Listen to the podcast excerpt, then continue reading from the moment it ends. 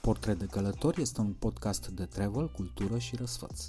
Vorbim cu vedete, specialiști și inițiați. Colecționăm tips, tricks and pics și dăm voce unor texte din portofoliul experților. Stand clear of the closing doors, please. Călătorim împreună, oriunde ne-am aflat, peste mări și țări, peste așteptări. Azi vă poftesc la 1000 de castele, în sud-vestul Franței, unde are Cyrano de Bergerac statuie, și la o samă de case bătrânești, în Humulești, unde Ion Creangă are... are fani. Poate că la strigoai și limana de la vaș, mămucă. Doamne, prinde-l voi strigoiul și ala odată la oala cu smântână. Se cunoaște strigoiul care o mâncați smântână după limbă. Sunt Dragoș Vasile și practic o formă acută de masochism turistic. Îmi place să-i aud pe alții cum călătoresc. Ne-am întâlnit într-o superbă cenerie din Cotroceni, Infinity, care, da, e o destinație în sine, pe care mai târziu un interviu am făcut-o și îmi cer scuze pentru asta, cafene. Ceea ce spune multe despre prejudecățile mele și niște obiceiuri de consum.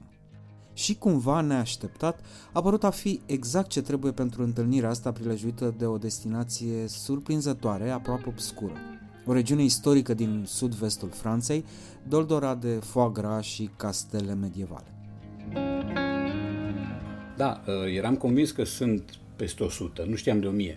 Așa Uh, scrie. merge. S-ar putea să exagereze, nu-mi Da, dau seama, da, dar da. la un moment dat s-ar putea să le pierzi tu Păi șirul. numai Și... în locul în care am stat noi, în fiecare punct cardinal era unul, la distanță de 3-4 km.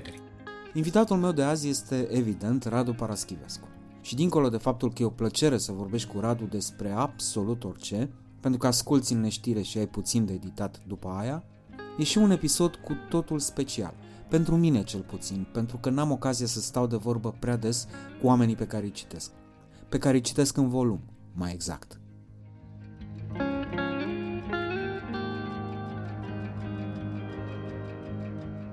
O să-ți spun uh, bine ai venit într-un loc neutru, suntem într-o cafenea din Cotroceni Bine te-am găsit, e o cafenă foarte frumoasă. Da. și să știi că am fost cumva uh, surprins pentru că uh, în momentul în care mi-am dat seama că în sfârșit o să facem discuția asta, interviul ăsta, m-am gândit că o să vorbim despre Roma, pentru că nu e Da. așa, fluturele Da, negru, da. Caravaggio și Da, tot. și declarațiile mele vechi, cum că dacă aș fi președinte lumii, aș obliga pe fiecare cetățean al planetei să ducă o dată la Roma. Exact. Și doi la mână am aici, iată, Acul de Aur și Ochii Glorianei, pe care o citesc zilele astea și bucur. care este ultima carte. Nu vreau să dau niciun fel de spoiler, dar uh, e vorba de niște măcelari, la început da. măcelari, care pleacă din Umbria. Și mă gândeam... Și unul "Mm, dintre ei ajunge și pe la Roma. și unul dintre ei ajunge și pe la Roma. Și mă gândeam, mă, în zona asta ar trebui să fie, plus că Da. știu dragostea ta față de Italia. Este. De ce această opțiune neobișnuită? Uh, poate tocmai pentru că îl- și tu și alții se așteptau la o opțiune italiană, în principal Roma, dar nu numai. Adică eu am lăcrimat fără niciun fel de ipocrizie când am văzut coasta amalfitană, unde sunt niște locuri neplauzibile, nepământene aproape, ca, ca frumusețe. Mi-a plăcut enorm Toscana, mi-a plăcut enorm Lombardia, atât cât am văzut din ea. Dar uh, am ales Perigor pentru că este o uh, regiune mai puțin cunoscută, cel puțin de noi. Și nu știu dacă nu cumva nu-mi bat un cui în talpă uh, făcând cunoscută regiunea asta, care apoi să zicem că ar putea deveni locul Să de nu salvați pelerinaj Perigord. așa, al turiștilor. Însă este un loc uh, atât de liniștitor și atât de frumos, de armonios și de nestrident, încât m-am gândit să, să optez pentru el. E un loc pe care l-am descoperit cu patru ani în urmă. Am călătorit pe acolo, prin zonă, prin regiunea aceea, care se cheamă Perigor Noir. Perigorul are patru culori, verde, alb, negru și roz, mi se pare, sau purpuriu. Bun. Uh, Noi am stat în ăsta negru, a cărui capitală cred că este Sarlala Caneda, chiar orășelul în care am stat, și care este un orășel aparent fără miză. Ei s-au chinuit, uh, cei de acolo, să găsească o ancoră culturală locului și au descoperit casa în care s-a născut Etienne la Boétie, care a fost cel mai bun prieten al lui Montaigne. Deci asta este cartea lor de vizită culturală. Altceva n-au. Au un conac, conacul Gisson, care este chiar în centrul localității și care arată cum trăia o familie din Perigor în secolul al XVIII-lea. Este un loc absolut minunat. Și acolo de petrecut nu prea se petrece mare lucru. principale îndeletniciri sunt trufele și uh, foie gras. Mi-am dat seama, scuză-mă, Da. când, când am început să cercetez și eu, că Așa. aveam impresia că nu știu nimic despre locul Păi ăsta. nici eu nu știam. Nici acum nu știu mare lucru. Bine, știam despre râu, despre... Da, despre Dordogne. Așa se și numește regiunea administrativă azi. Da, ea face parte din Achiten, care este regiunea mai mare. Dacă ar fi să găsim un oraș important în apropiere, acesta ar fi Bordeaux, care este însă cu tot o altă lume decât Perigorul propriu-zis, decât Franța profundă de aici. E un loc foarte cochet în care dacă într-un sătuc sunt patru case, vezi în fiecare zi pe cineva ieșind cu o suflantă și curățând drumul și trotuarul, locul din fața casei, fără să-l oblige nimeni. Deci au o pedanterie aproape teutonă. Uh, Iar locul în sine este îmbătător. De ce? Pentru că e plin de castele. Dincolo de Languedoc, unde sunt castelele catarilor, care sunt mai degrabă ruine, aici, în Perigor, mai ales în preajma locului unde am stat noi, în Sarla, sunt o mulțime de, de castele, fiecare cu povestea lui, unele renovate prin secolul 20 pentru că au fost cumpărate de pildă de Josephine Becker, cum zic francezii, Josephine Baker, cum zic americanii, care a stat acolo uh, și tot castelul are o poveste, îi păstrează hainele, rochile de spectacol, îi păstrează povestea, îi păstrează activitatea în rezistența franceză, îi păstrează uh, felul în care a fost uh, dat afară, evacuată din castel și toată povestea cu toate complicațiile ei. Un altul este castelul Beinac, care e o ilustrată pur și simplu, adică mergi pe drumul național și la un moment dat pe o culme răsare și îl vezi și ți se pare inaccesibil. Sigur că e un drum cu mașina și ești un drum pe jos pe care îl parcurgi dacă ai cât de cât condiție E fizică. la cu râul jos? Da, da, da. da. Uh, multe sunt cu râul jos. Castelul la Chapelle, iarăși, este un uh, loc din care se vede impresionant. Cei cu rău de înălțime sunt sfătuiți să stea departe de zid. Tot așa cu râul jos. Sunt multe locuri. Bridoarca este la ora actuală un castel la dispoziția copiilor. Deci este plin de jocuri de copii, în curte, dar și în încăperi. Pe urmă, Otfor, care iarăși este un castel impresionant, unde cred că a ajuns la un moment dat Bertrand de Born, dacă nu mă înșel. Mm, Ce mai este? Puy Martin, care iarăși este un castel unde urmașii uh, vechii familii care a construit castelul trăiesc și acum și pot fi văzuți luând masa dacă e suficient de indiscret să dai buzna peste ei când mănâncă. Da, este o zonă impresionantă. Noi la unul dintre castele, la Milont, așa se cheamă castelul lui Josephine Becker, am nimerit la sfârșitul unui spectacol de rapas. Eu am avut un uh, lapsus de moment până mi-am dat seama că sunt păsări răpitoare, le rapas. Ah, Și am de prins- uli. Da, ulii, șoimi, era sfârșitul spectacolului și treceau uh, ulii pe Deci era o lângă noi. demonstrație de Da, dresură de... da, de... da, da, da.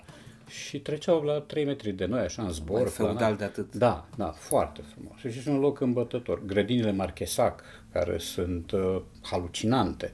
Deci au, mi se pare, 600 mii, ceva de genul ăsta, 600 de mii de copăcei tunși cu forfecuța. Și tufe, îngrijite cu pedanterie, formează un labirint, este un, un spectacol întreg. Nu știi de lucrurile astea. Până n-ajungi acolo, habar n-ai de ele. Eu am, am, am intrat un pic să văd, mă, de ce vrea Radu să vorbim despre asta? Mă, și am rămas, credem, am rămas cu cafeaua așa Da, da, da. suspendată în aer, când am citit că în această regiune sunt o mie de castele. Da, da, da. Da, uh, eram convins că sunt peste 100, nu știam de 1000. Așa scrie. S-ar merită. putea să exagereze, nu-mi Da, dau seama, da, dar da. la un moment dat s-ar putea să le pierzi tu Păi șirul numai și... în locul în care am stat noi, în fiecare punct cardinal era unul, la distanță de 3-4 km. Cum se explică o asemenea exuberanță, cum să zic eu, imobiliară? Da, e istoria locului. Ei au ridicat aceste castele nu din fantezie sau din plăcerea de a-ți arăta bogăția, ci pur și simplu din considerente strategice. Era vremea marilor bătălii, era vremea războaielor, aveai nevoie de puncte de observare bine alcătuite și aveai nevoie de locuri în care stăpânul să cheme la ordine comandanții de oști. Am văzut castelul de la Castelul la Chapelle, de exemplu, uh, care are tot armamentul de atunci conservat, bombarde, toate lucrurile astea sunt acolo. Le poți, există și demonstrații și jocuri video cu așa ceva. Iar uh, holurile sunt făcute în așa fel încât călăreții să poată urca până sus călare. Ăsta e argumentul decisiv, argumentul istoric. Era nevoie de așa ceva, deci nu e, nu e o fantezie, nu e un capriciu. Și cred că sunt sute, nu știu dacă o mie, dar cred că sunt uh, peste 100, pentru că, repet, noi am stat în Sarla, iar la câțiva kilometri era Beinac, apoi Caznac, apoi Castelnau la Chapelle, apoi Milan și apoi altele. Până oară am fost odată cu soția, că ea pilotează. Eu sunt parazitul.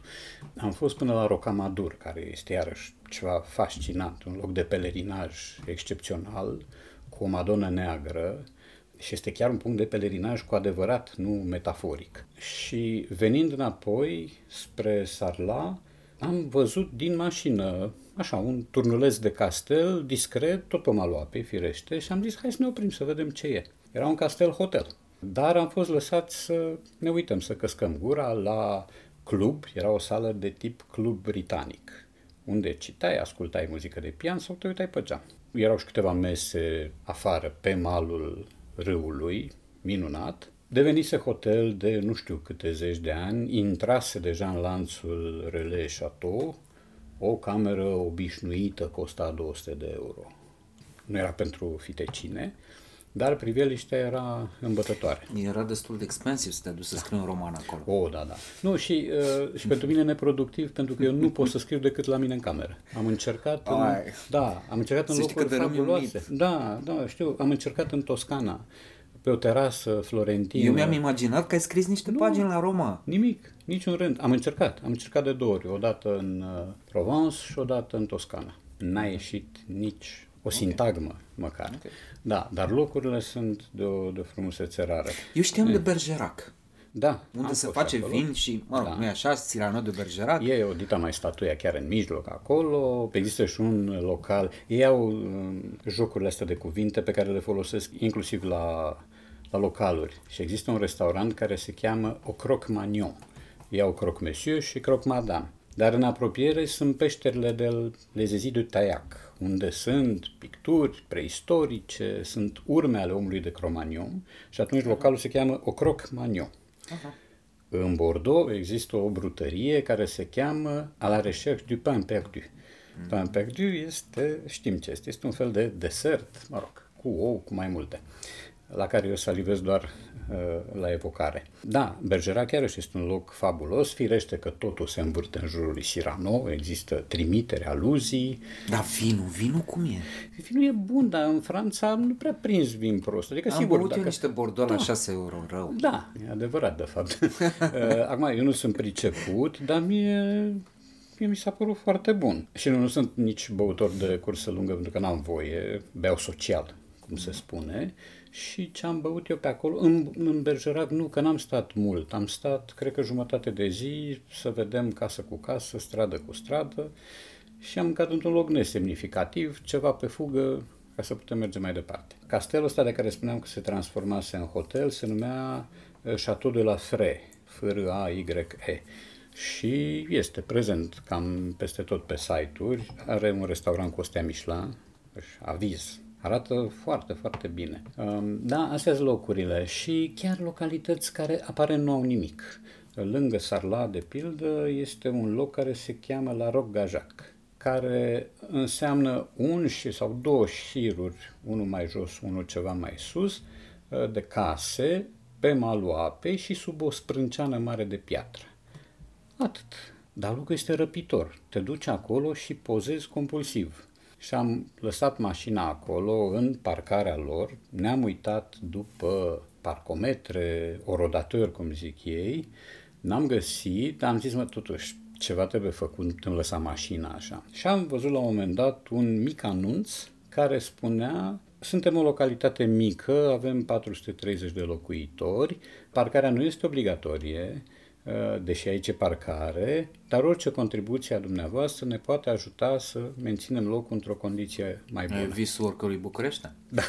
e, nu, ne-am dus și am plecat, am zis, bă, nu se poate totuși, da. Și uh, cam așa... Formulată eu... politicos? Da, da. Franțuzește? Da. Foarte, foarte, foarte, da. Și tot locul este pitoresc și uh, armonios, cred că ăsta e termenul. Sigur, e un termen tocit, bătătorit dar nu găsesc altceva. Adică te duci acolo și te umpli pe dinăuntru, inclusiv în locul unde am stat noi. Noi am stat într-o casă convertită dintr-un hambar. Deci proprietarii vânduseră, uh, își păstraseră acest hambar, restul teritoriului, spațiului, terenului îl vânduseră unei perechi, soț, soție, bucătare amândoi, cu stele Michelin pe geamul bucătăriei, cu ștampile de alea de restaurant laureat. Pensiunea lor avea, cred că, șapte camere, o piscină mare la un capăt, un, o piscină mică la celălalt capăt, unde era un apartament privat. Închidem recorderul și trebuie să-mi dai adresa. păi ce-o dau? Așa. Nu e foarte simplu de nimerit, dar este la marginea orășelului Sarla care orășel Sala este cunoscut pentru faptul că e un decor pentru filme istorice. Multe filme istorice sunt turnate acolo, pentru că sunt toate clădirile din piatră galbenă, foarte frumoase, cu felinare vechi. El nu are altă miză decât de decor și de loc în care în zile de piață nebunești, pentru că vin sute de oameni cu tot felul de produse și uh, cedezi la un moment dat, îți cedează papilele, nu, nu mai asimilează nimic, nu mai prelucrează informații, deci e o beție întreagă. E, și la locul ăsta, la pensiunea aceasta, am fost și noi să mâncăm micul dejun, ni s-a spus, da, ok, ați venit, o primim nicio... Suntem la 80 de metri aici, suntem ăștia cu casă. Da, da, da. De acum încolo vă rugăm anunțați, cu o zi înainte că vreți să mâncați la noi, ca să știm câte croasante coacem. Căci le facem noi și baghetele tot noi le facem. Întâmplător, ne-a spus gazda, a mai rămas un croissant nemâncat, așa că îl dăm doamnei și l-a dat soției mele, dumneavoastră poftam cu ea, zic lăsați doamnă că oricum n-am voie.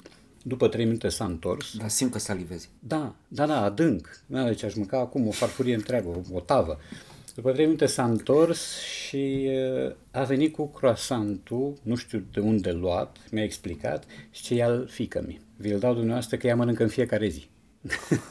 da. Și acest hambar fusese transformat într-o casă cu etaj, cu două dormitoare, cu bucătărie, cu o terasă micuță în față acolo, cu un loc de lăsat mașina, că nu poți fără mașină, n-ai cum să ajungi, și era perfecțiunea întruchipată. Stai între dealuri, trebuie să știi totuși să închizi geamurile când te culci, nu e foarte cald acolo, pentru că altfel te trezește păsăretul ori ai dopuri de urechi, ori auzi prost, ceea ce e un avantaj în această situație, ori stai cu geamul închis pentru că altfel uh, te poți trezi pe la 5, 5 jumate e, și asta poate fi neplăcut. Dar altfel este o viață paradiziacă acolo. Noi ne-am promis, ne-am jurat că o să ne întoarcem. Poate chiar la anul.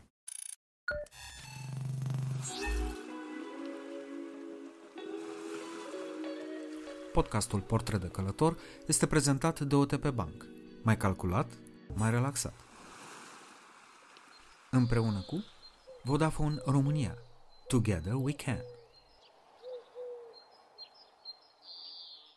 Cercetând un pic, mi-am dat seama că noi știm de locul ăla, dar nu știm că anumite lucruri vin de acolo. Mm-hmm. Cum ar fi? Trufele negre. Sunt specialiști da. în treaba asta. Fac uh, un pate, am aflat de mistreț și fac un lucru special cumva, așa am citit, o să te rog să mă corectez sau să mă completez, taie de Crăciun uh, rațe și gâște. O fac, o fac într-adevăr, nu, noi acolo am fost vara, dar într-adevăr așa citiserăm și noi pe da. acolo că asta ar fi povestea. Deci mănânci... Uh... Eu mănânc rață și gâscă, da, da, da, da. Iar monumentul din centrul orășelului Sarla, știi ce reprezintă? Trei gâște. Nu, firește, trei gâște. gâște. Pentru că este capitala mondială a foagraului. Foagraul este de neocolit acolo, în fiecare magazin. Sunt stive întregi de toate felurile, de toate tipurile, de toate specialitățile. Noroc avem niște da, chec pe da, masă, da, da, că da, da. aminte se auzea cum da. plescăiam. da. Uh, da, locul este o splendoare și mi-a mai plăcut dintr-un motiv și sper să se păstreze motivul ăsta, nu este un loc de turism agresiv. Mai precis, eu n-am văzut niciun autocar din care să coboare 40 de domni dispuși să viziteze și să se îmbete. Pentru că nu e Provence. Nu e Provence, exact. Nu e Côte d'Azur, nu e Valea Loarei, nu e Paris. Mă. Uh, dar stai că anul trecut am fost, în condiții de pandemie, atenție, am fost la Paris câteva zile și am prins un Paris pustiu, deci gol, numai bun de văzut, de pipăit. Și după aia am plecat în Normandia spunându-ne că tot așa o să fie și acolo. Și acolo gemea de lume locul, pentru că ei nemai având voie să plece din țară s-au dus fie la Mediterană, fie în nord. E, aici, în schimb, în Perigor, în Perigor Noir, dar cred că și în celelalte, turismul este așezat, blajin, cu măsură. Vezi perechi, cum eram și noi, vezi quartete, vezi grupuri de 5, maximum de 6 oameni, prieteni, care eventual au venit cu mașina de altundeva, de la Toulouse sau mai Este știu de turist unde. particular, nu Da, organizat. da, da, da. Atât. O grămadă de cârciumi, o mulțime de cafenele, unul mai frumos ca altul, locurile astea, nu știu unde să te oprești. Și e, posibilități multe de cazare, adică acolo bani să ai, că în rest e, ai unde să stai e, minunat. Eu mi-am dat seama că am văzut această zonă.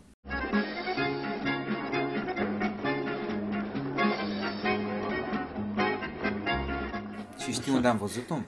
Într-un film vechi al lui Claude Chabrol, care se cheamă Le Boucher. E din 1970, nu știu dacă ți-aduce aminte acest film. Nu, acum nu, da. care se deschide cu o scenă fabuloasă la o nuntă. Și sunt filmați cu insistență lăutarii care sunt de acolo. Da. Toată chestia asta a fost uh, filmată într-un, nu i-a spune orășel, sătuc din, Da, din zona da, da, aia. da. Ce vreau să te întreb, așa sunt oamenii? Sau mă rog, acum dacă nu ți-aduce aminte filmul, Da. cum sunt oamenii? Sunt obișnuiți, adică nu debordează de, de ospitalitate, dar nu sunt nici Că noi avem scorțoși. rețineri privind francezii. Nu. Și francezii din alte zone au rețineri privind, privindu-i pe parizieni. Deci am o prietenă, colegă de facultate, care s-a stabilit uh, Saint-Foy-la-Grande, undeva la vreo 60 de km de Bordeaux. Ok. Stă pe un deal undeva și dealul ăla e cam al ei. N-are gard, mai trece vulpea, mai trec tot felul de uh, viețuitoare și îmi povestea cum a ajuns să se intereseze de casa asta și să o și cumpere. A venit cu soțul ei, cu o mașină închiriată din Paris, au discutat cu proprietarea sa, proprietarea sa foarte rezervată, aproape rece, glacială. Și nu știu cum a venit vorba de locul de unde vin oamenii ăștia. Da, le-a spus ce vorbiți foarte bine, aveți un mic accent, dar nu știu de unde, nu-mi dau seama. Și zice, noi suntem din București. A, bun? Nu sunteți din Paris? Nu, doar mașina. Ah, păi să vă aduc o dulceață, să scoatem un vin, hai să ne povestim viețile. Deci Parisul era Da. nesuferit. Da, și există probabil asemenea reacții și față de centru și față, mă rog, sunt rivalitățile transprovinciale, Există să un anumit zicem. șovinism cultural Există, în Paris. există, da, da, da, da. Și se simt undele. Ori aici nu, oamenii sunt uh, în regulă, discuți cu ei dezvolt și dacă nu știi limba, încerci să încropești ceva și ei îți răspund. N-au uh, ironia chelnerilor parizieni pe care am simțit-o inofensiv la o masă când am da. cerut la, nu știu ce am mâncat eu acolo și am cerut un petit badois. Mie îmi place apa minerală badois. Și ospătarul mi-a spus, un petit badois. Că bun, e un eau, o apă. Ok. Da, După te trei corectează. zile m-am dus tot acolo. Ce Și a am zis? cerut Cum trebuie? un petit badois. Și mi-a zis, un petit badois. Ai, bun, că îți bagi joc de mine, clar. Le plăcea lucrul ăsta. Da, da, da. A, ești turist, crezi că știi limba aia, nu știi. Nu știu. Îți arătăm noi că nu știi. Da, dar acolo, în, în Perigor, lumea e amabilă, n-au uh, ospitalitatea napoletană sau uh, meridională în general. Nu, sunt un pic mai rezervați, dar sunt foarte ok. Au rosturile lor, e foarte greu să-ți găsești de lucru acolo. Poate în servicii, poate la o cafenea, poate într-un restaurant, pentru că altfel ei fac uh, vin de nuci, gem de nu știu care, foie gras și trufe și în rest altceva nu prea mai fac. Prin urmare, e greu să te integrezi în ideea că ai vrea să-ți duci zile acolo până închizi ochii. Mai degrabă nu. Bordeaux e altceva. Deci Bordeaux e altă lume cu totul, începând cu traficul care atunci când am fost noi era infernal, ăsta e cuvântul, și terminând cu agitația oamenilor. E, Un e oraș însuși nimic un de zis. melting pot de Sigur, tot felul de sigur, culturi sigur. și de da, da, presupun da, că da. E oraș de confluență, da. da. Dar altfel un oraș foarte frumos, memorabil. Ei, însă nouă aici ne-a plăcut, deci am fost, mai ales când am văzut că la Beinac s-a turnat nu știu ce comedie istorică cu Jean Reno. Uh, La Castelnau la Chapelle s-a turnat una dintre variantele la Ioana d'Arc. Aici, iată, acestea sunt grajdurile în care au stat caii lui Cristian Clavier și mai știu eu cine. Da, i-au însemnate toate poveștile astea. Locul are un farmec nebun. La Rocamadour Revin am găsit până și un mof. Mof este Meilleur Ouvrier de France, adică un ciocolatier, de fapt, care are acolo, pe creasta muntelui, are un magazinaj cu toate deliciile la care eu am voie doar să mă uit să salivez.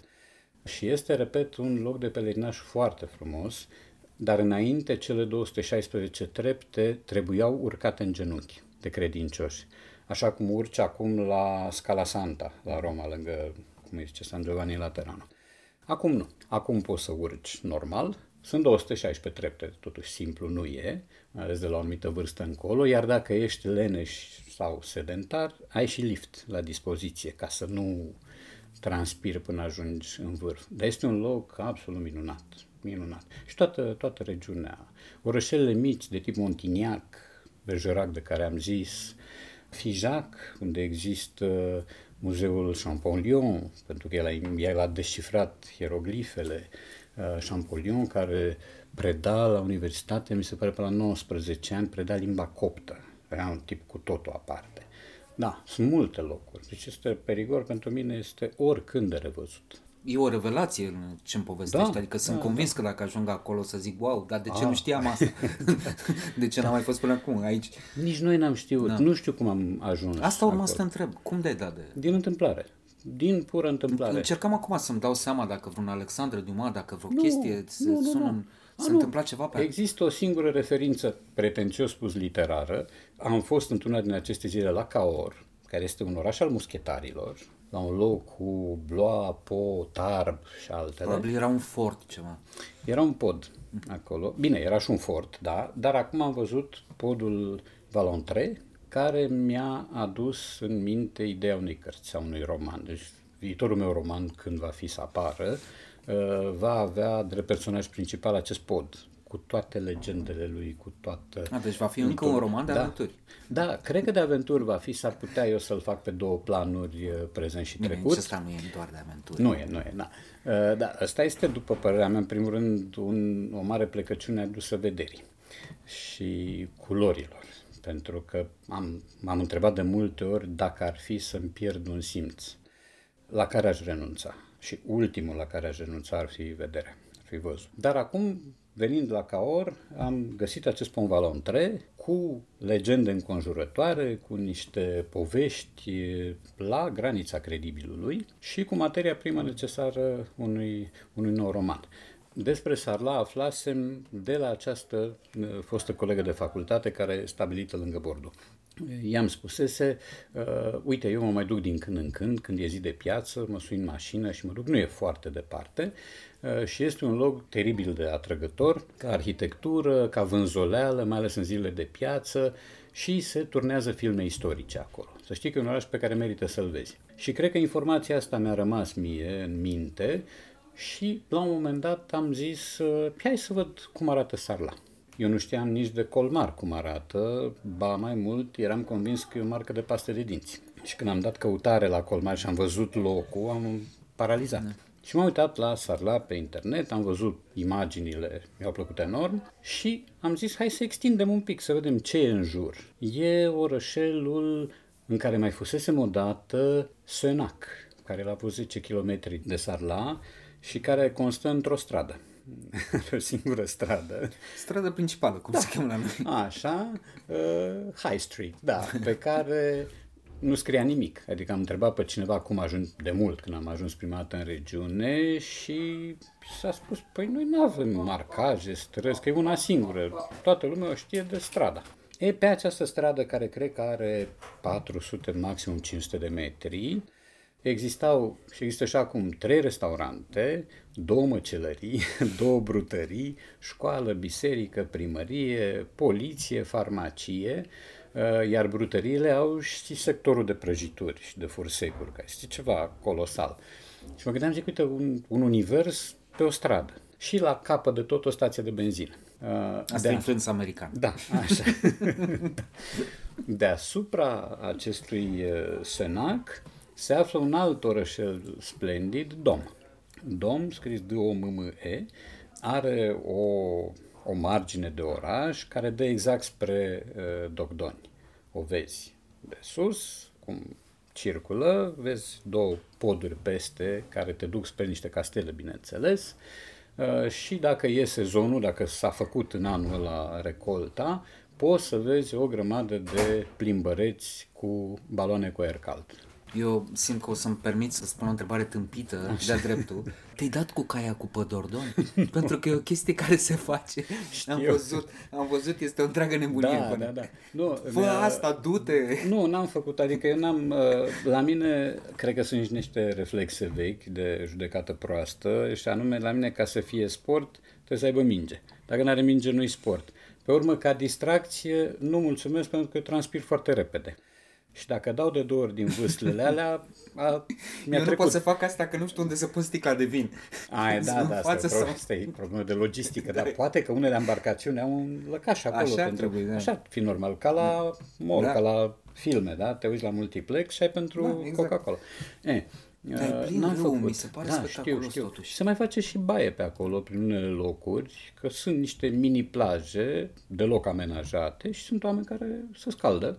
Însă marea modă este cu balonul cu aer cald. Am mai am rău de înălțime în toate hibele. Aia nu că n-am voie, aia nu că am rău de înălțime, aia nu că nu Dar mă totuși pricep le și aia faci. nu că transpir. Pe unele le mai fac, așa, mai scapă piciorul.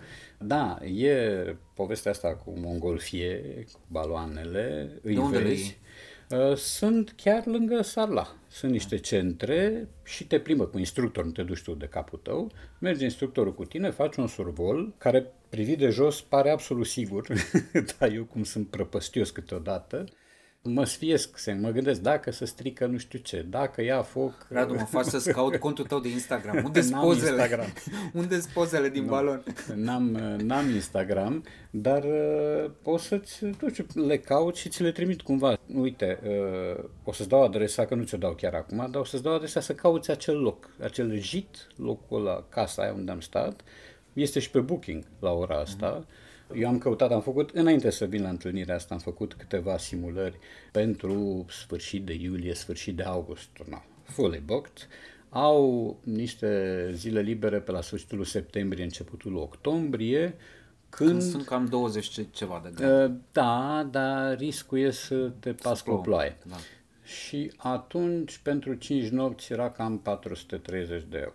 N-ai nimic altceva, adică micul dejun e la pensiunea Chiar aia. voiam să te întreb dacă ne permit să întinăm uh, nobile Da. idealuri ale travel-ului cu cu întrebări dând cifre. prozaice. Da, sigur, cum să nu? Dar, uh, da, e- da. Nu, noi am e bine stat, de știut. Noi am stat acum patru ani. Sigur, între timp prețurile se mai schimbă, poate în funcție de pandemie, poate în funcție de uh, gradul de ocupare, depinde. La unii să știi că pandemia a urcat. uh, Păi da, asta mă gândesc și eu, pentru că acum, de exemplu, e un pic mai scump. Noi am stat atunci 8 nopți cu 550 de euro, ceea ce mi s-a părut mega convenabil, pentru că aveai toată casa pentru tine. E adevărat, micul dejun te privea. Cam așa cu, cu Perigor. E o poveste întreagă, deci mie mi se pare cuceritor locul și vreau să mă duc să văd și câteva castele pe care nu le-am văzut, că n-am mai avut timp. Cât, uh, cât ai stat? 8 zile. 8 zile am Da, ce stat. povestești pare puțin. Da, da, da, da. Uh, și ultima zi am stat Înseamnă în că Lyon. sunt mai multe, scuză-mă, mai multe castele decât pe Valea Loarei. Nu știu, cele de pe Valea Loarei sunt celebre. Adică spui Chenonceau, spui Chambord, toată lumea știe de ele. Bine, Șamborul ăla este Da, ceva. da, este. Aici însă eu nu știam de Milan. Știam, auzisem de Josephine Becker, dar nu știam că a avut un castel aici. Eu nu știam cât de frumos e Dordon. Da, e minunat.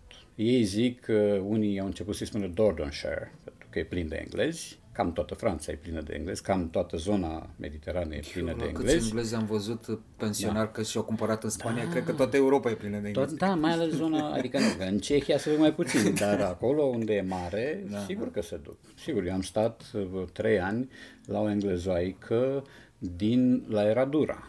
Eradura înseamnă potcoavă în spaniolă și era un orășel pe marginea Mediteranei. Femeia avea acolo o casă a ei, pe care o închiria jumătate de an și când se termina sezonul și se strica vremea în Londra, se făcea frig, venea la ea acasă în Spania și stătea în ianuarie pe terasă la 18 grade, fără probleme. Îți dai seama cam cât de ratat mă simt în momentul ăsta Mersi la al fel. discuției. Mulțumesc la fel. Da, eu m-am bucurat că am reușit să dau de, Da. da. de locurile astea. Mai trebuie spus că poți merge cu avionul până la Bordeaux.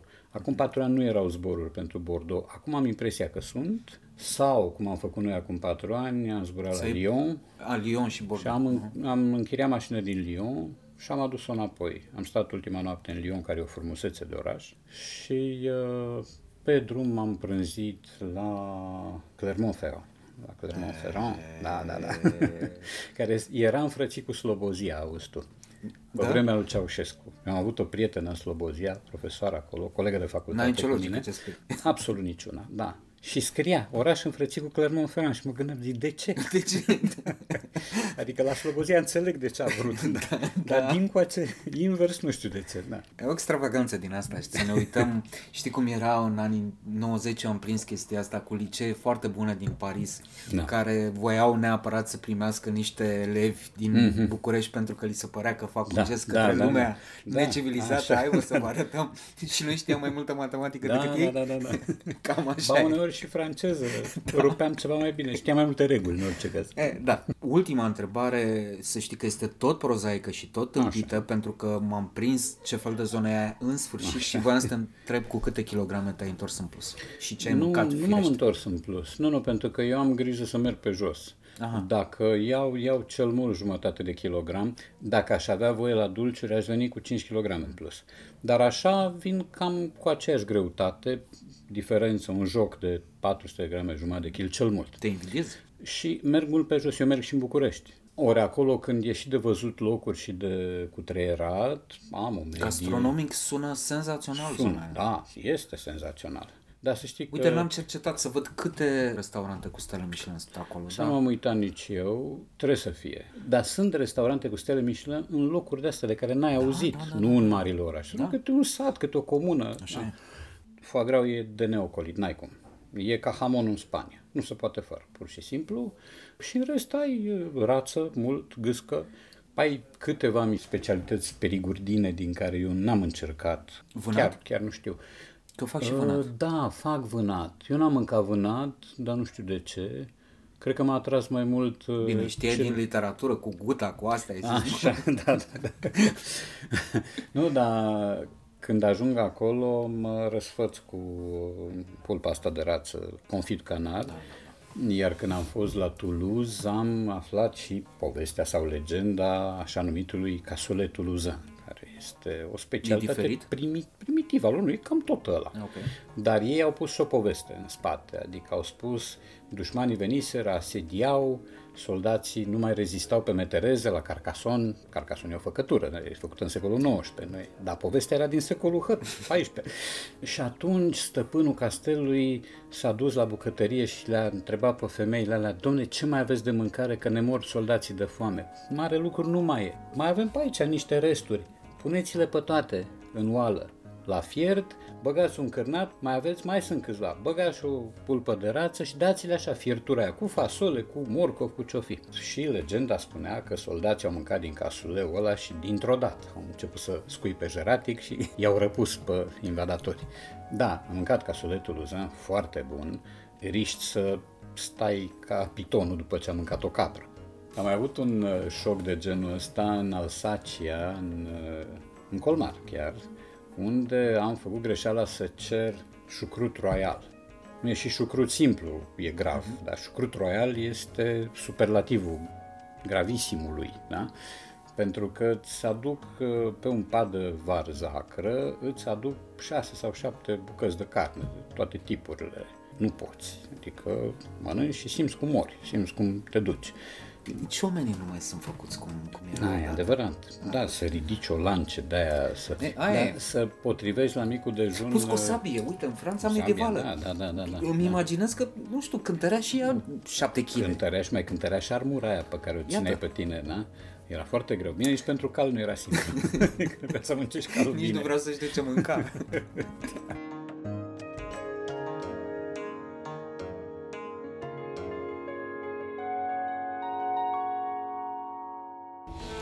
În țara noastră se taie în fiecare oră din moștenirea copiilor noștri, iar pădurea nu are gură să strige.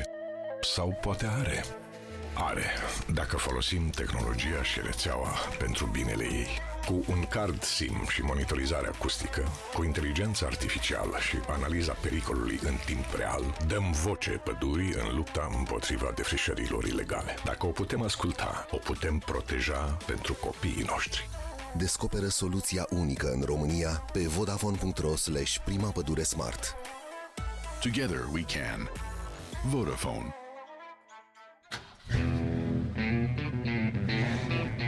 Podcastul Portret de Călător este susținut de MOL România, care știe că un carburant și o cafea de calitate prind tare bine la drum.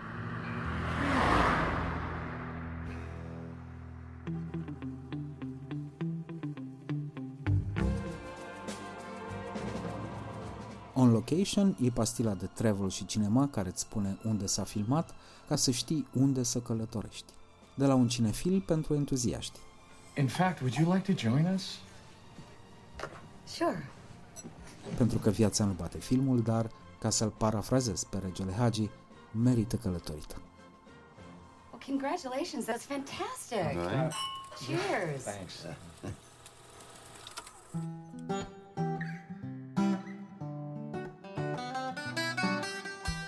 Cred că sunt în asentimentul ascultătorilor când spun că n-am cercetat atent ce scrie în Planul Național de Redresare și Reziliență, întrucât am fost foarte ocupat să redresez Grecia. Căutat pe net, făcut rezervări, știți voi, să da drumul la insule și dacă nu mergem noi românii să susținem turismul grecesc, atunci cine o să o facă? Turcii?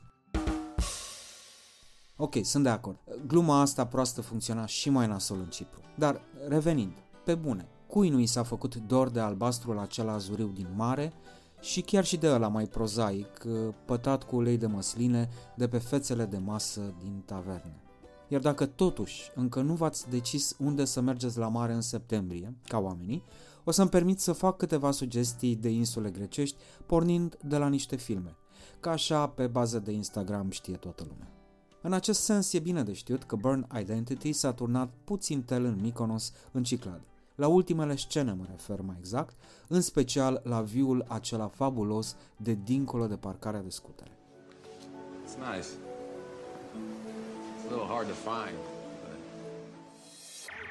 Dar dacă sunteți genul care preferă sedentarism și opulență în dauna acțiunii furibunde soldată cu happy end, recomand The Greek Tycoon, cu Anthony Quinn și Jacqueline Bisset, filmat în întregime în Mykonos, care, by the way, nu e cea mai ieftină insulă din Grecia, ca să folosesc undeva un eufemism.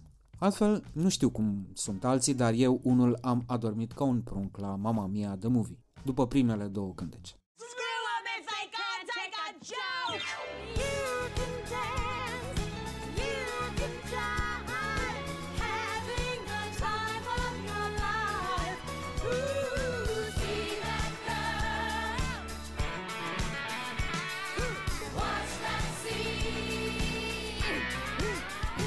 Iar Mama Mia, uh, Here We Go Again, n-am văzut deloc. Dar m-am lămurit ulterior că măcar locațiile sunt superbe. Insulele Scopelos și Skiatos, ambele în Egee, în arhipelagul Sporadelor de Nord. Din câte am înțeles, scena în care cei trei tați se întâlnesc prima oară a fost filmată în portul vechi din Skiatos. Frumos loc, scumpe bărci.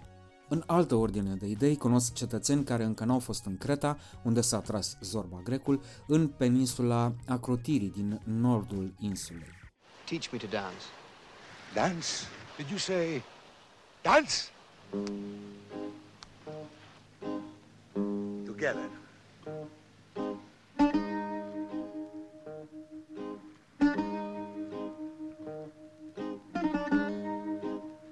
Let's go. Hop! De reținut că plaja aia unde dansa Anthony Quinn Sirtaki în final se cheamă Stavros Beach și e aproape de capul cu același nume la vreo 15 km de orașul Kania, al doilea ca mărime de pe insulă, unde apropo există și aeroport. Da. Hey, boys! Did you ever see a more splendiferous crash? Pe plajă, la Botucalului, s-a construit un hotel de 3 stele intitulat, inevitabil, Zorbas Beach Village. Acestea fiind zise, continuăm data viitoare cu alte insule grecești. Oricum, făcusem eu un calcul la un moment dat și mi ieșise că mai am nevoie de 53 de ani să le vizitez cam pe toate. Cam pe toate alea locuite, dacă bag câte 3-4 pe vară. Se spune că drumul e mai important decât destinația. Alege Honda CRV Hybrid, silențios, economic și confortabil, cu motor electric de 184 de cai putere. Acum te poți bucura de fiecare kilometru folosind trei moduri de condus automate, electric, hybrid și engine. Honda CRV Hybrid. Simte bucuria fiecărui drum. Suntem prieteni pe Facebook ca toată lumea. O urmăresc constant și uneori comentez când postează poze cu case și cu pisici. Sună perfect normal, doar că acele case sunt, ce să vezi, din Humulești, județul Neamț, iar pisicile stau uneori pe garduri din lemn din alea vechi, drănețite. Sau stau alături de oamenii locului. Țărani cu riduri adânci și palme bătătorite, printre ultimii dintr-o Românie profundă și autentică pe cale de dispariție, care își duc existența în rezervații etnografice precum asta de la Humulești. Îi trădează imediat lemnul vechi și orătăniile din bătătură. Personal dau love la orice poză care conține și găini. De la Ionela Lungu, artist ceramist și membră din 2006 a Asociației Meșterilor Populari din Moldova, am învățat câte ceva și despre casele alea țărănești din Humulești. Old school, așa cum le făceau odată alți meșteri populari. De pildă că locuințele tradiționale se organizează cu tindă mediană și două camere, una de curat și cealaltă de locuit. În față au prispă cu cerdac, pridvor, iar în lateral au ceea ce în Moldova se cheamă șandrama. Am aflat că la Casa Creangă, prispa e făcută dintr-un amestec de lut cu paie, despre care cei ca mine, care au copilărit la țară, știu că se cheamă chirpici. Cert e că, scrie tot Ionela Lungu, doamna Maria, care administra odinioară muzeul, lipea periodic prispa asta de la casa lui Creangă. Din copilărie n-am mai auzit de cineva care să se ocupe cu lipitul prispei. Și zic că ar fi mare păcat să nu intrăm în amănunte. Nu știu alții cum sunt, dar eu când mă gândesc la locul nașterii mele, la casa părințească din Humulești, la stâlpul hornului, unde lega mama o șfară cu motocei la capăt, de clăpau mâțele jucându-se cu ei. La prichiciul vetrii cel humuit, de care mă ținem când început să mai merge cu pășel. La cuptiorul pe care mă ascundem când ne jucam noi băieții de-a mijoarca și la alte jocuri și jucării pline de hasuri și farme cu copilăresc. Parcă-mi saltă așa cu inima de bucurie. Bine te-am găsit la Târgu Neamț, Ionela, prin intermediul Iată Tehnici Moderne. Mhm. La Humulești, mie așa îmi place să spun că de fapt eu chiar în Humulești stau. Eu știu, dar nu e Humulești un soi de suburbie? Uh, exact, sună mai urât dacă spun cartier, dar chiar asta e. Humulești e un cartier al Târgului Neamț, că practic Târgul Neamț este format din câteva sate. Condreni, Humulești, sunt câteva sate care s-au unit un fel de zonă metropolitană, îți dai seama. De meserie ești artist popular ceramist, de vocație din punctul meu de vedere, așa cum mi se pare mie, ești etnograf. În social media ești deja influencerul humoleștilor. Aș începe dialogul nostru prin a te întreba cum a decurs ziua ta de muncă azi. Ziua mea de muncă în ultima vreme, am crezut că poate după pandemia asta se mai așează lucrurile, dar am senzația că sunt fugărită ca hoții de cai. Și legate de expoziții pe care trebuie să le organizez, și legate de școală, de școala de artă populară unde lucrez, cu plecări. Uh, Sunt vie, trăiesc și încerc să fac față. Uite, vorbesc cu tine. Aș fi vrut să ne și vedem, dar la un moment dat o să te prind eu. Sigur că e să vin la Muzeul Satului în București cândva. Cum e cu Ozana cea frumos uh, curgătoare? S-a umflat de la ploile astea musonice? Este din mal în mal, cum se spune aici. Mama, ai văzut? Ozana e din mal în mal. Ce înseamnă asta? Că, de fapt, când nu plouă, după o perioadă de secetă, Ozana este un firicel mic, așa, timid, uh, alunecă printre pietre, printre lespezi, dar când vin uh, ploi din astea um, supărătoare și uh, de neprevăzute, din mal în mal, asta înseamnă cam, uh, nu știu, 100 de metri, Chiar uh, aveam de gând în seara asta când trec podul peste Ozana să mă opresc și să fac un mic video. Uh, Știi ce se întâmplă cu Ozana? O consider ca pe o fată până la urmă, ca o fată frumoasă, că am uitat în, într-un cont de umbră așa și încerc, am încercat să o fac personaj, că până la urmă face parte din uh, lumea asta a Humuleștiului. Este strâns legată Ozana de ceea ce înseamnă Humulești. Oprește un om pe stradă și dacă îi spui Ozana, imediat îți spune cea limpede și frumos curgătoare. Adică sunt niște sintagme din astea care ne-au intrat în sânge, în minte, în inimă.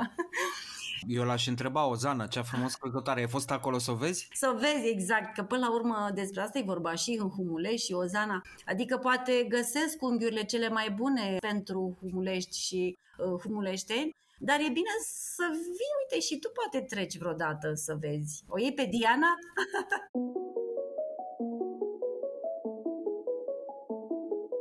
O să facem călătoria asta și fix asta urma să te întreb, că uite, dacă zici Humulești, zici Ion Creangă în mod evident, Casa Memorială Ion Creangă, dar problema e că nici Wikipedia românească nu știe altceva. Mă gândeam să mă lămurești tu ca specialist în Humulești ce am de văzut și de făcut acolo când o să-mi programez, sper eu anul ăsta, o călătorie la Târgu Neamț.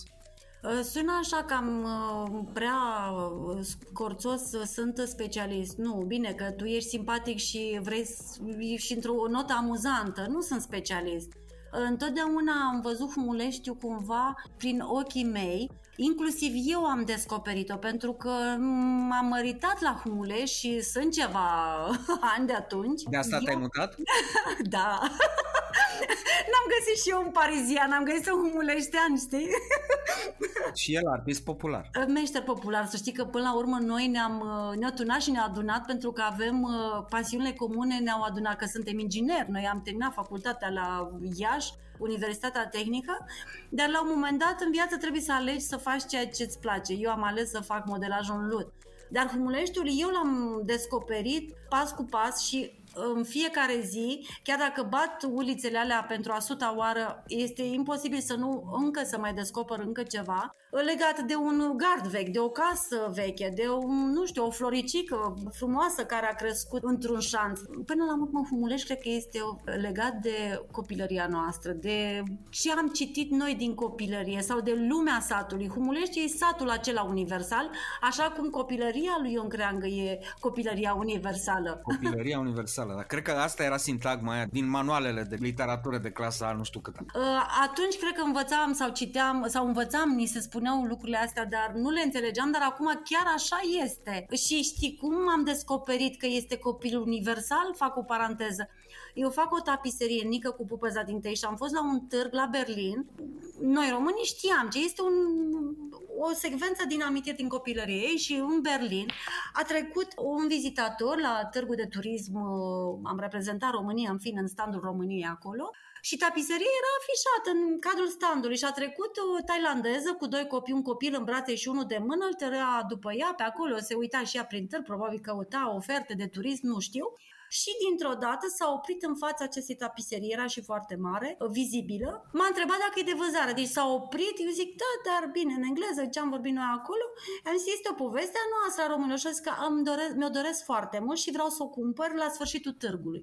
Deci atunci mi-am dat seama că sintagma de care spui și noi învățam despre copilăria universală, copilul universal, de fapt această sintagmă există. Ion Creangă este universal. Deci cuiva din Thailanda i-a plăcut tapiseria pentru că i-a transmis un sentiment al copilăriei. Mama și-a dorit acea tapiserie în camera copiilor ei. N-aveam nicio îndoială privind uh, Ion Creangă, care e într-adevăr universal, dar uh, aveam oarecare întrebări privind satul. Mai e Humuleștiul ăla, satul pe care l-a lăsat, uh, mă rog, cu evoluțiile de rigoare, Creangă? evoluții sau involuții, cine mai știe. Știi ce cred că a rămas și va rămâne în Humulești? Poate umorul.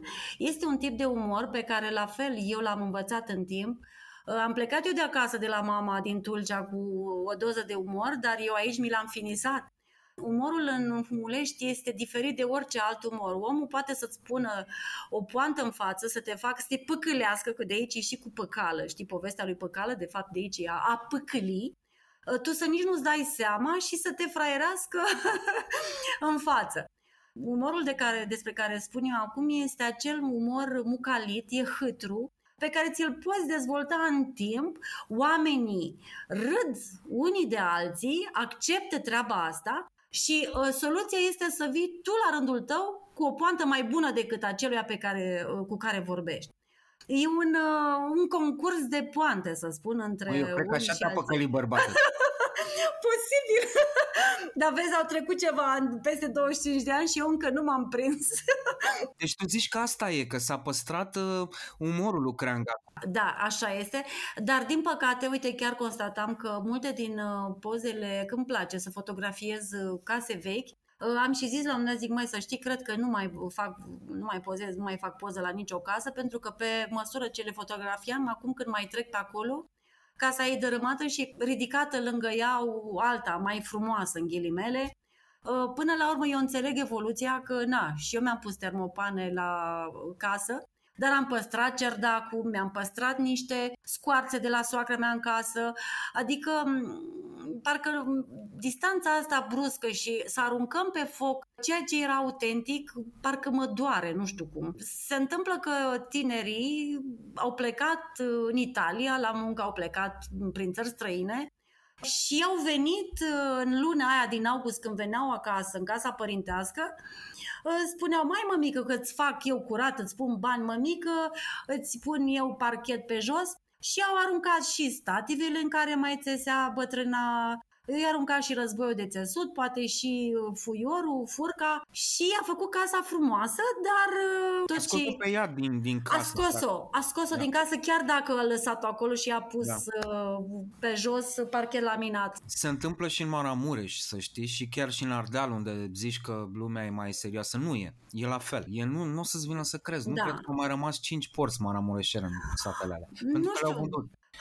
Da, din păcate. Uh, Lumea satului încă mai rămâne. Ce Vezi să cât de spun? distruție Maramureșul. E, nu, nu o să-ți vină să crezi. Nu Da. cred că au mai rămas 5 porți maramureșeri în satele alea. Nu Pentru că le-au știu. vândut.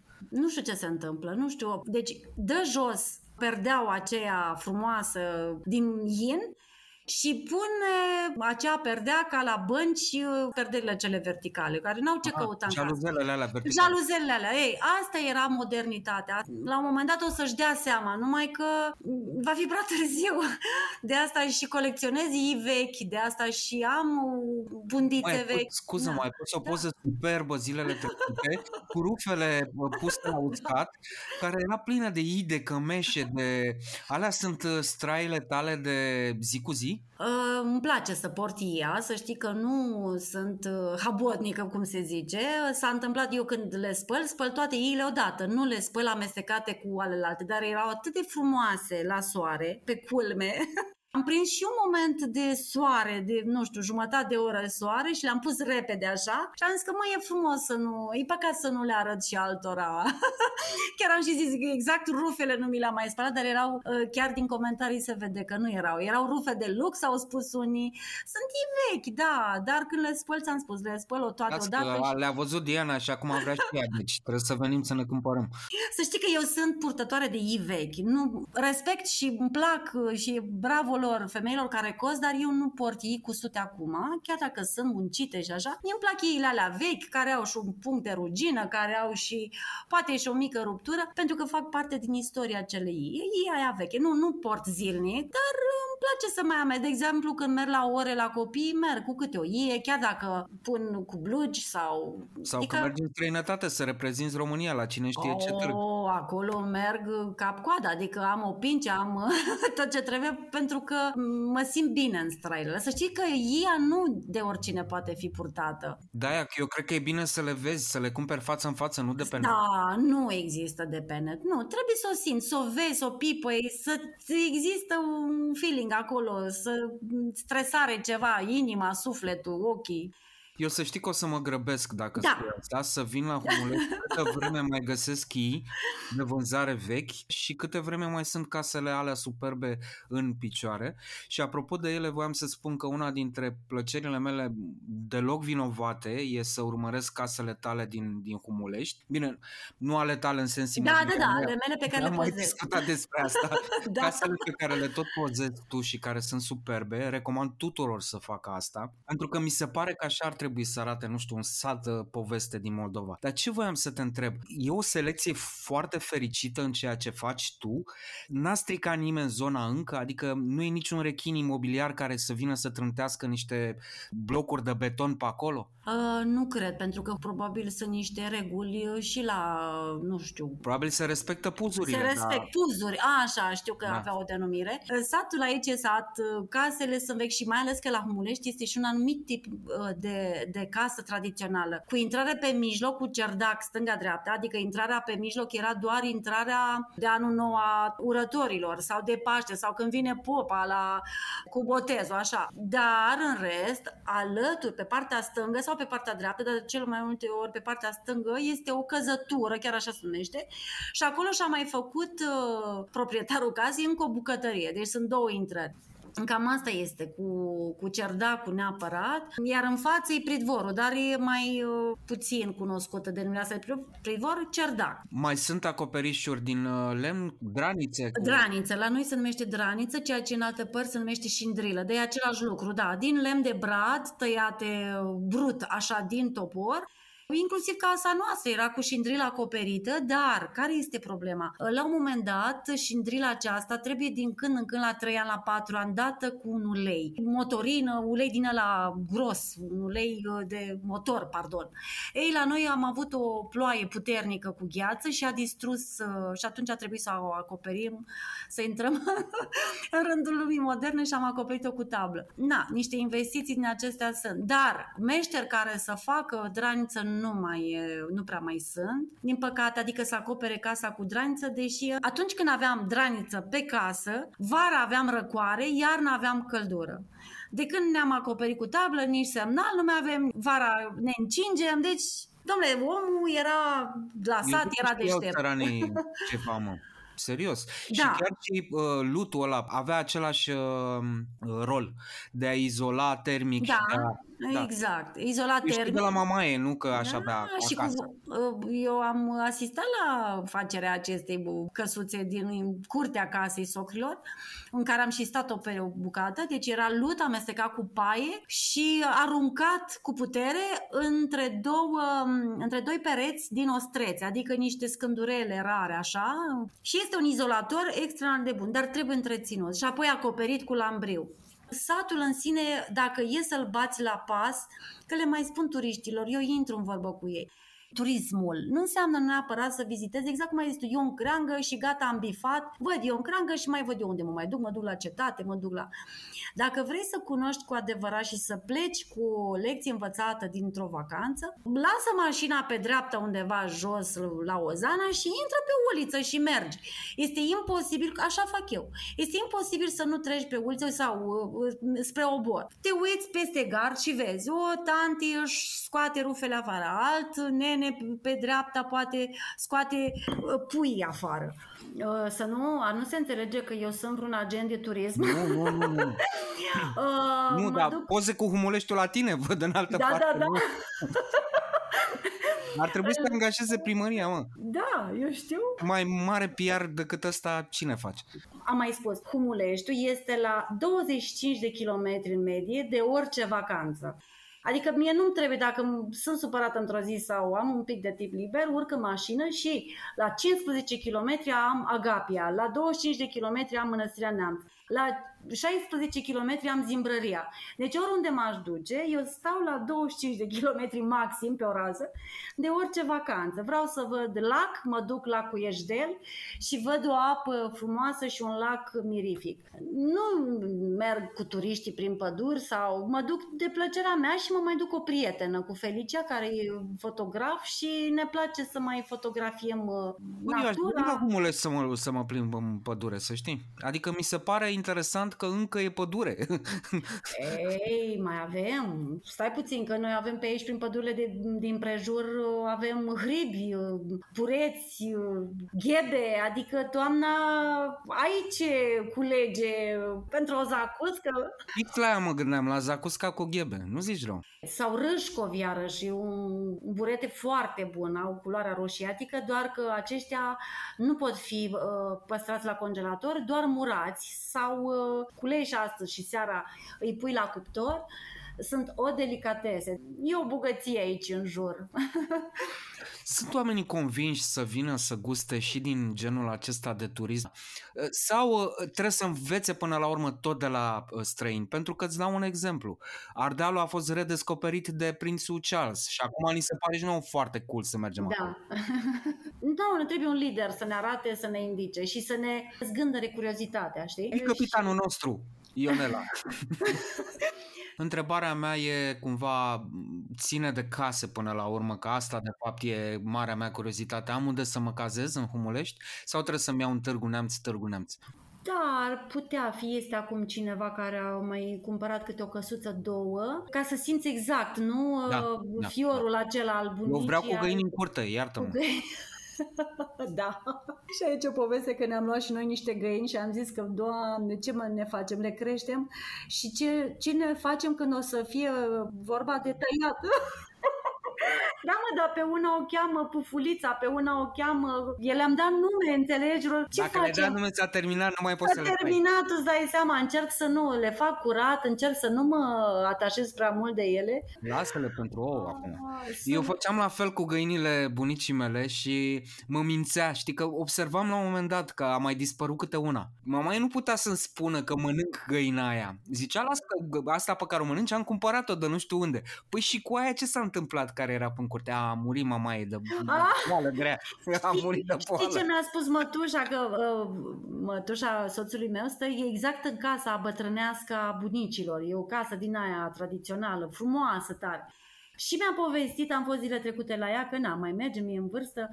Mi-a spus că știi că mi-a furat vulpea prințesa. Am făcut eu poză la prințesa aceea la un moment dat când stătea uh, și clocea ouăle. Ei, a venit vulpea pentru că și vulpea aia are doi pui, na, și a vânat, exact ca în povești, a venit și a vânat, uh, că nu a furat-o, ea vânează, vulpea vânează, știi? Dreptul vulpilor să mănânce, că până la urmă Da, dar e cu lacrimi în ochi, a zis, da, exact pe prințesă, da, pe prințesa a luat-o și a rămas, au rămas bine, pui între timp au crescut și ei mărișori, dar ea a mâncat prințesa. Ei, și asta e cu găinile, adică unele să știi că nu se îndură femeile să le tai și chiar le las 5, 6, 7 ani, că sunt mame bune, că așa mai zic, vai știi ce mamă bună, adică are grijă de pui. Sau că m, așteaptă de multe ori găina pe care o mâncăm din ciulama, poate ori era șchioapă, ori stătea așa cam bleagă. Știi, adică le așteaptă să le facă felul, doar dacă au o problemă. De... stați bine și la floră și la faună. Stăm bine, stăm bine. Chiar anul ăsta am auzit uh, foarte mult, am văzut pupeze multe, am uh, auzit cucu foarte des. Dar asta cu pupezele, fost multe și exact așa cântă, știi? Pup, pup, pup, pup, pup, pup, și de multe ori și foarte aproape și de la mine acasă, adică nu neapărat în drum spre cetate. Am auzit inclusiv în drum spre cetate, dar hai să spun că acolo e pădure, dar la Humulești, aici unde stau eu chiar în vatra satului, în centru, uh, am auzit într-o dimineață, stăteam în atelier cu ușa deschisă și am auzit pup, pup, pup, deci exact m-am emoționat toată că, na, au avut curaj să vină foarte aproape de, de sat, de centru. Fix acum o săptămână, ceva de genul ăsta, ne uitam la coțofenele de la noi din curte și vorbeam că noi n-am văzut, eu cu Diana, n-am văzut niciodată o pupăză, cum arată Muriel. Sunt foarte frumoase, sunt mai micuțe un pic, sunt într-adevăr sunt colorate, au un penaj pe cap și mai ales când ele al- deci au două poziții, când moțul ăla de pe cap stă întins pe spate și face, cum să spun, corp comun cu capul și când se înfoaie ele sau poate supărate de ceva, li se ridică creasta aceea și are maro cu alb, un maro roșcat așa cu alb și negru. Și pe pene la fel. În tapiserie când fac nică cu pupăza, na, le încerc să le fac mai colorate și cu roșu pe la creastă să fie mai ochioase. Dar sunt foarte frumoase. Aș încheia întrebându-te când o să venim noi în Humulești, pentru că sigur o să venim, unde te găsim, adică unde te găsesc oamenii, că dacă ai atelier înseamnă că ești undeva acolo disponibil. Uh, atelierul meu de acasă e mai mult pe timp de iarnă, dar pe timp de vară când începe sezonul, la baza cetății Neamț am un mic atelier de artă populară și acolo chiar și lucrez. Adică mi-am conceput uh, chioșculețul sub formă de, m, nu știu, așa cu o terasă, eu lucrez, sunt turiști care mă văd ce fac și mă întreabă, dar ce faceți acolo? Păi lucrez, sunt produsele astea. Vor și ei să lucreze, adică cumva interacționez cu cei care... Pentru că nu-mi place să stau, să stau într-un chioș și să vând. na, avem și o asociație de meșteri populari, am ființat o asociație și atunci încercăm să facem vizibilă și uh, munca meșterilor din zonă, a celor care lucrează și care sunt, din păcate, cam pe calea de dispariție, pentru că din urmă nu prea văd tineret țesând, foarte rar. Cel puțin la noi în zonă nu e nimeni care țesă, doar femei mai în vârstă. Dar știți, eu am totuși o speranță că văd, lucrând cu copii, încerc să le dezvolt și simțul ăsta al uh, lucrului manual, al celui făcut de mână, de mâna lor și uh, poate cu blândețe, așa, pas cu pas, poate îi atrag uh, pe viitor să lucreze și ei, nu neapărat uh, lut, ci când vor ajunge ei mari, să-i sensibilizeze și să-i facă să lucreze. Cum am pățit eu de altfel, ce eu m-am născut modelatoare în lut, dar mama mea lucra acasă fiind uh, educatoare, eu mi-aduc aminte că uh, știa să și stătea cu furca și cu fuiorul și uh, torcea firul de lână. Deci sunt lucruri pe care mi-au rămas, pe care le-am văzut în copilăria mea, mi-au rămas în memorie și iată, la maturitate am revenit asupra lor. Lucrezi cu copii într-un mediu organizat? Sau Da, da, e... da. Nu, într-un mediu organizat sunt uh, instructor coordonator, profesor coordonator la Școala Populară de Artă de la Piatra Neamț și mi s-a făcut o clasă, am o clasă externă de artă populară la Târgu Neamț și în fiecare zi merg la diferite clase cu un orar, deci lunea mă duc la o clasă, marțea mă duc la o altă clasă, miercuri și tot așa orar, cum e profesoară de matematică sau de română sau... Nu și le place copiilor? Vai, deci uh, îmi pare rău, adică nu vreau, am mai pus eu reacția lor, dar am zis că o să înregistrez odată când intru pe în clasă, câtă bucurie au. Acum nu știu dacă sunt bucuroși doar pentru că eu nu le pun note și nu le închei media sau pentru că chiar le place ceea ce fac. Dar uite, că fac o paranteză, astăzi a trecut o mămică pe la mine și mi-a spus doamna, mai îmi zic doamna de lut, eu E profa de mate, tu ești Profa doamna de mate, lut. doamna de lut, da. și îmi spunea, nu știu ce ați făcut, ce a zis, că ieri m-am trezit că a luat pământ din curte și s-a apucat să facă o frunză din lut, că a învățat. Ei, asta este răsplata orelor petrecute cu ei. Înseamnă că se prelungește, deci nu e doar ora aia pe săptămână. Ei continuă acasă și își dezvoltă cu creativitate ceea ce uh, facem noi, începem noi la oră. Deci nu spun ce bucurie am avut că mi-a spus ma- mămica uh, astăzi că uite, Alexandra, astăzi m-am trezit că mi-a adus lut, dar ea bucuroasă, adică nu s-a supărat că o adus lutul și s-a murdărit, că pe rochiță, nu am despre asta e vorba. Este vorba că fetița aceea a luat pământ. Zic, dar de unde a luat lutul lut? Nu lut, a luat pământ, o scociorât acolo în pământ, a pus o leac de apă și a început să modeleze. Ei, iată, deci astea sunt rezultatele până la urmă. Măi, Ionela, îți mulțumesc foarte mult că, uite, ți-ai făcut uh, timp și pentru treaba asta, având atâtea lucruri pe cap. Să știi că dacă nu era centru de informare turistică din Târgu Neamț, era mai greu, da. Deci tu zici că în Humulești uh, trebuie să las pretențiile mai jos privind uh, wireless-ul, da? Nu e vorba că avem uh, wireless bun, dar e vorba de chestiuni tehnice pe care eu nu le-aș fi rezolvat cu laptopul meu și atunci prietenul Andrei Ștefan de la Centrul de Informare Turistică chiar m-a ajutat și nu e prima oară că mă ajută, m-a ajutat și la orele de mm, lecția de meșterii de pe YouTube și mult multe. Măi, da. oricum, eu zic că viitoarea întâlnire și interviu trebuie să le facem față în față ca oamenii civilizați. Zici tu așa? Da. Eu așa zic, ori la București, ori venim noi acolo, că ne-am prins că avem ce să facem, adică oricum nu aveam niciun dubiu, chiar și înainte să discutăm, în mod evident, că ți-am văzut pozele și m-am lămurit. Adică dacă sunt case vechi și găini, eu vin. Nu, trebuie să vii cu ochii deschiși, să știi că turismul în Humulești nu este pentru oricine. Trebuie să fii cu ochii deschiși, dar știindu-vă pe voi amândoi din tot așa de pe Facebook, îmi dau seama că uh, sunteți deschiși la nou, adică... Ionela, știi, sunt, suntem deschiși la vechi. la vechi, da.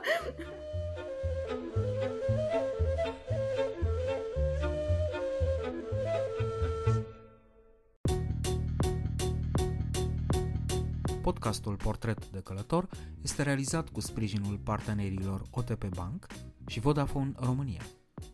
Pentru că pozele ies cel mai bine atunci când prietenii călătoresc împreună. Travel, cultură, răsfăț.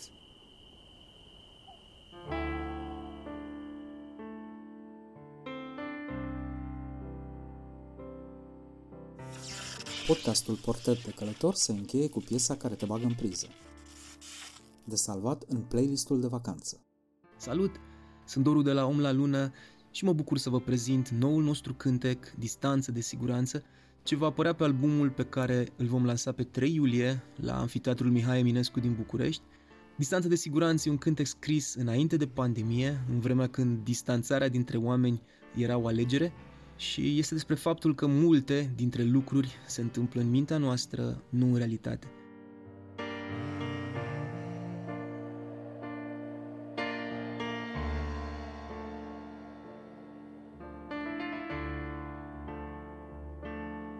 Așteptă cum și te privesc cu ochii mari, cu ochii rari, într-o distanță, siguranță. Adeseori te-aș întreba de ești real sau apari, din ce motive, lipsind de importanță. Sigur sau și mă gândesc Că dacă eu te-am inventat Dintr-o fragilă apăsare de balanță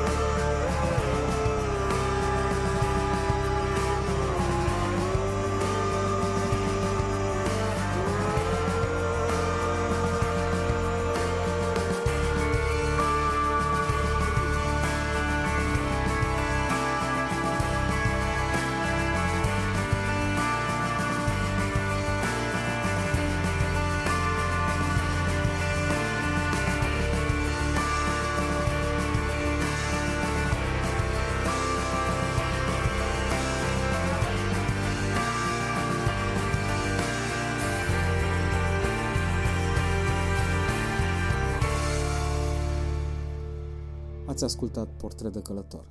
Travel, cultură, răsfăț.